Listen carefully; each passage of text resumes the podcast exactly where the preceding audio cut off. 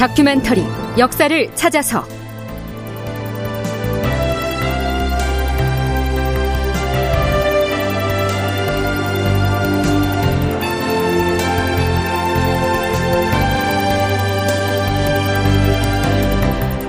제천백삼십오 편 배를 타고 바다로 고난의 사신행차. 극본 이상락, 연출 황영선.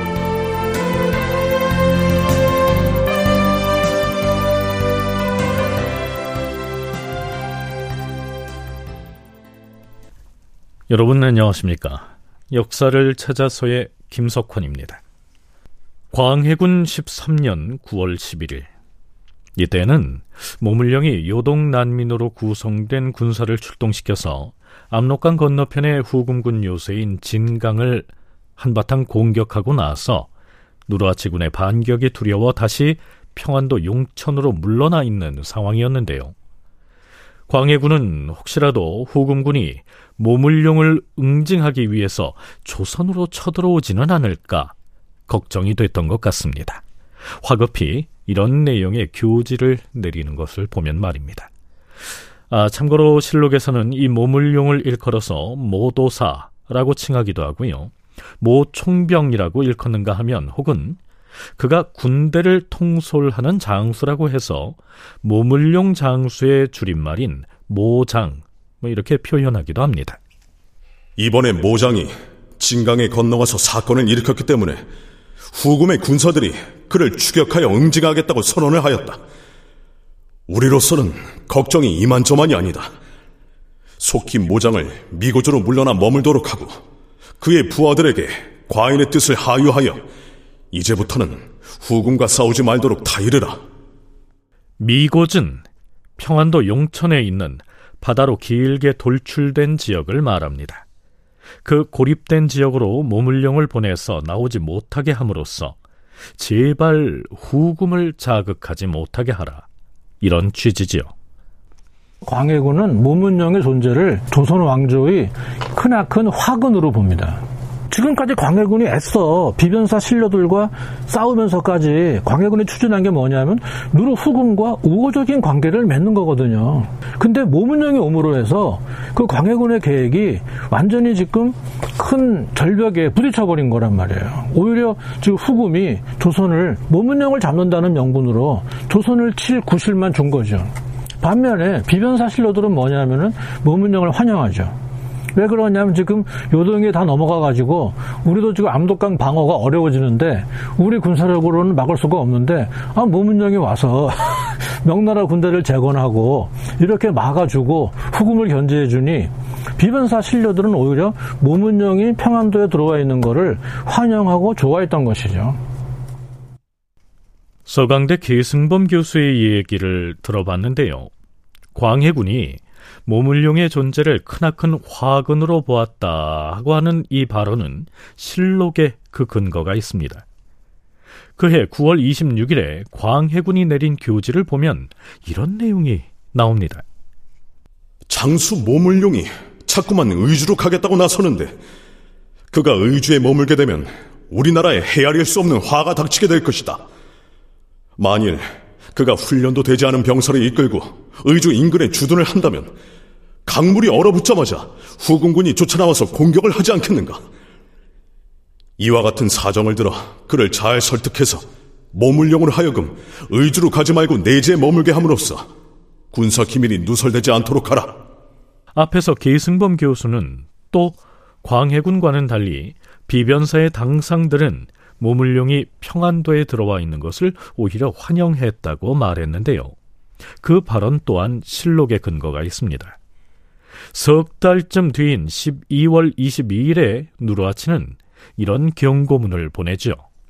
만일 조선에서 모물용을 우리 후금 진영에 잡아보내지 아니한다면 결국엔 조선에게 반드시 좋지 않은 일이 있을 것이다. 그랬는데 비변사에서는 이런 대꾸를 한 것으로 기록에 나타납니다.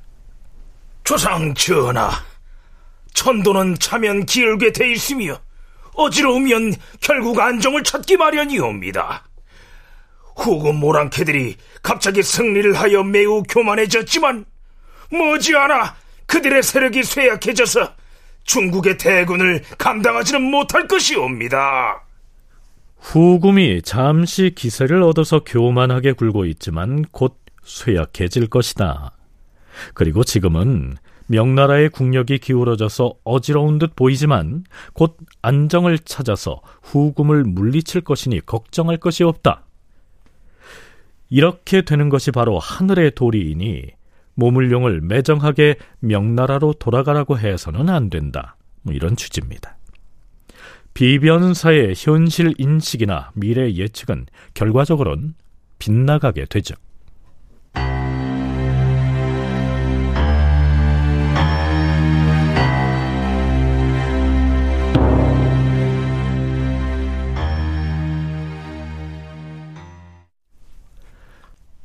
조선과 명나라 사이의 외교 관계에 있어서 요동이 후금에게 넘어가 버림으로써 생긴 가장 큰 문제는 서신이 오고 가는 길, 즉 사행로가 차단돼 버렸다는 것입니다.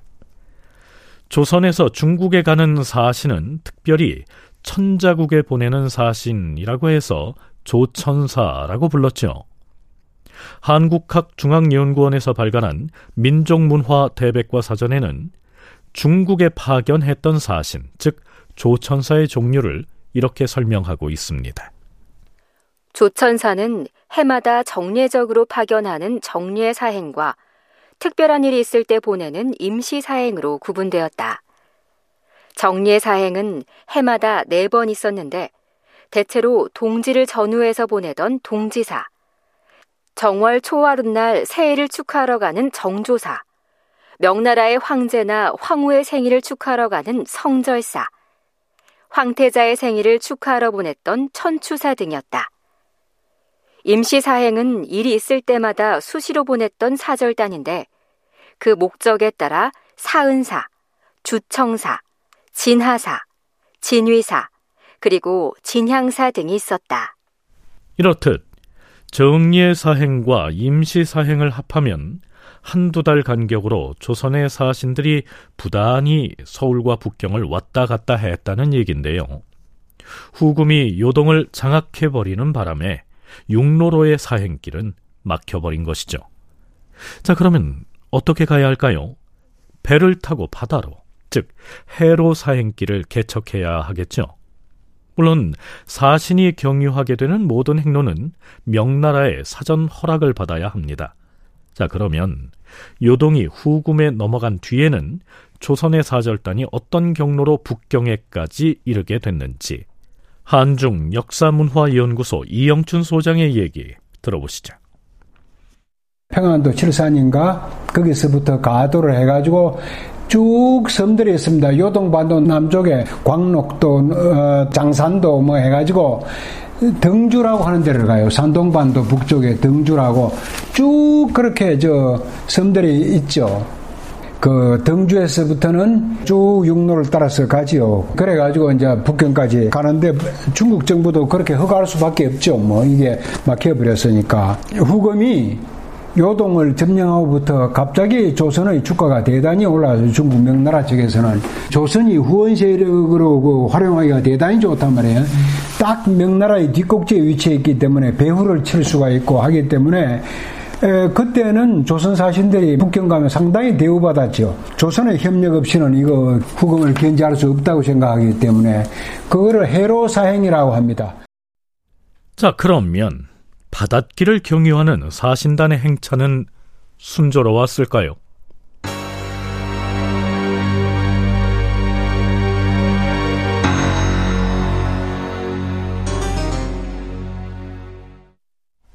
광해군 십삼 년 팔월 육일 승정원의 승지들은 아무리 어렵더라도 명나라로의 사신 파견을 연기해서는 안 된다고 국왕에게 추청합니다.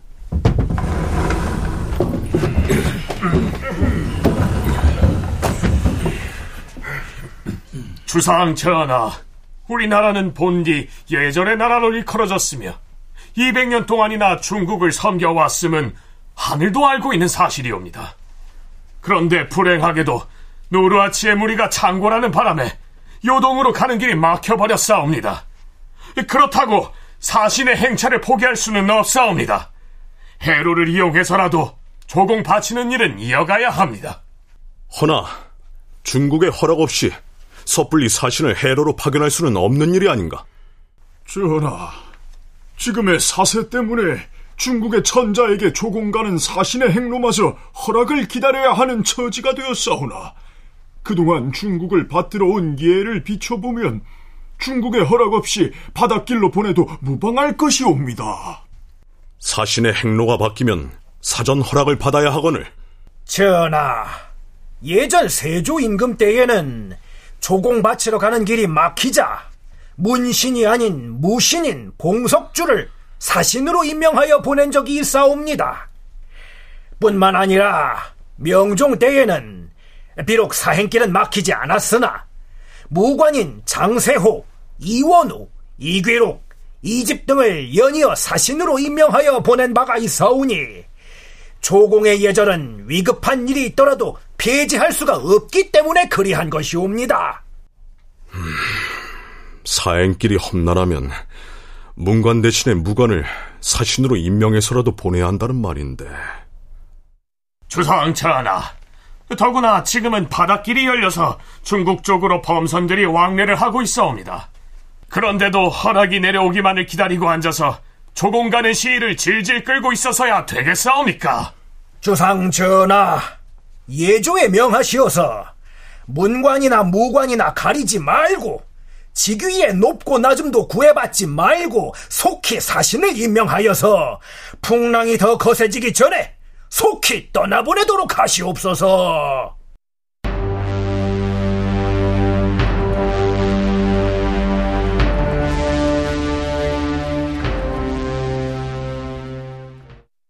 자, 이런 논의 과정을 거쳐서 일단 바닷길을 통한 해로 사행이 이루어지는데요.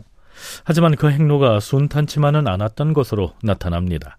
광해군 십삼 년 구월 삼 일 편전에서 열린 비변사 당상관 회의. 전하, 근래 이영원이 올린 장계를 보았사온데 이영원은 모도사에게서 중국에 가는 우리 사신이 행차하는 도중 사고를 당해 포로로 잡혀있다는 등의 심상찮은 얘기를 들은 것으로 기록하고 있사옵니다. 자, 잠깐, 이형원이 누구냐 하면요, 평안도 용천에 와 있는 문제의 인물 모물용의 접반사입니다. 접반사란 중국 사신을 접대하고 안내하는 임무를 수행하는 사람을 말하죠.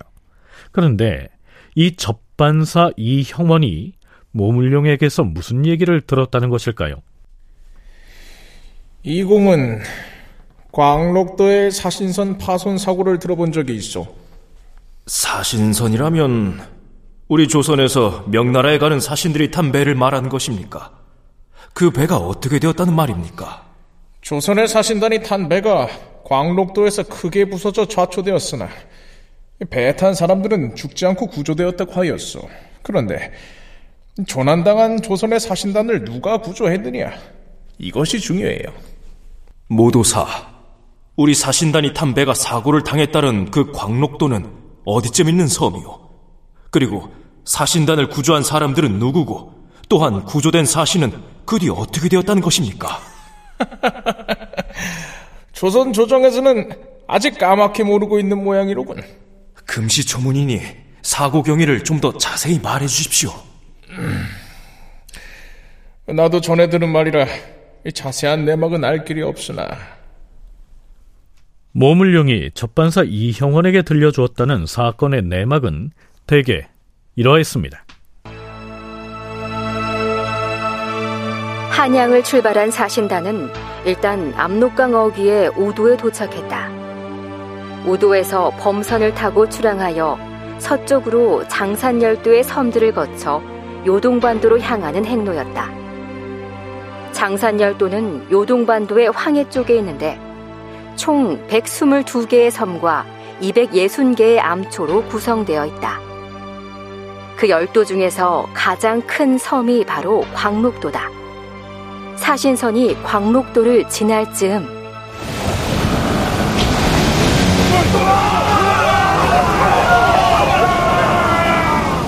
갑자기 풍랑이 거칠게 일었고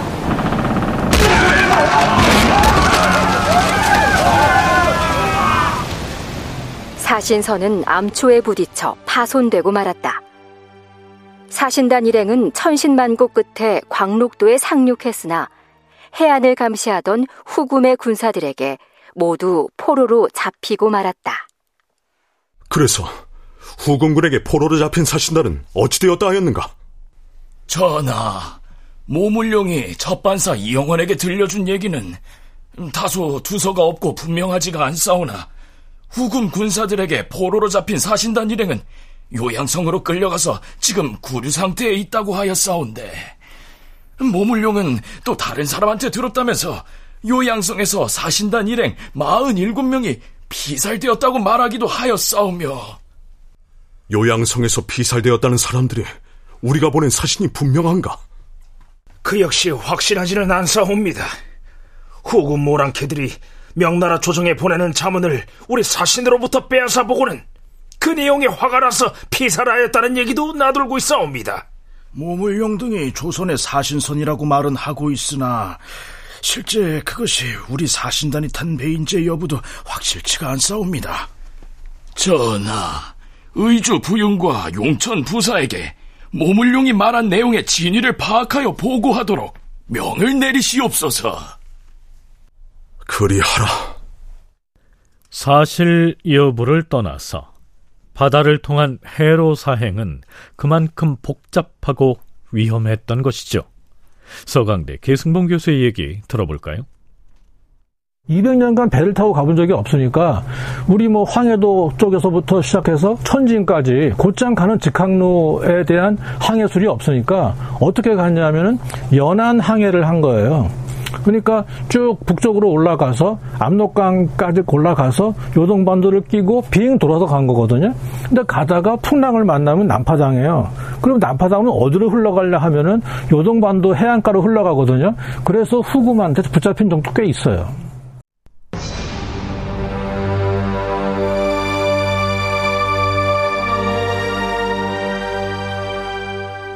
그 해, 그러니까 광해군 십삼 년 구월 십일,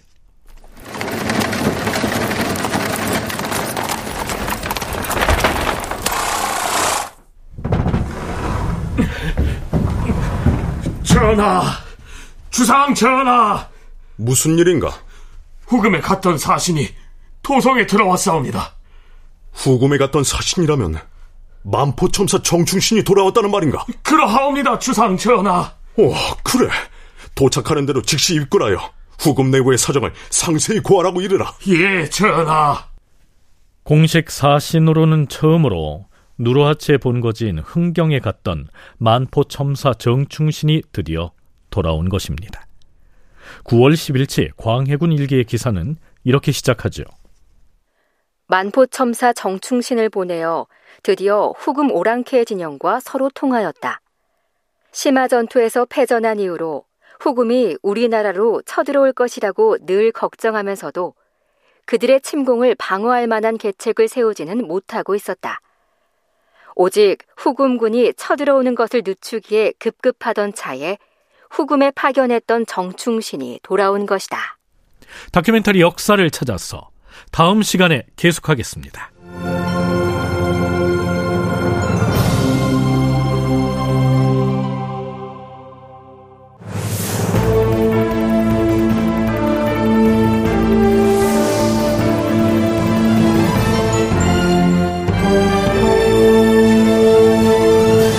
다큐멘터리 역사를 찾아서 제천백삼십오 편 배를 타고 바다로 고난의 사신행차, 이상락 극본, 황영선 연출로 보내드렸습니다.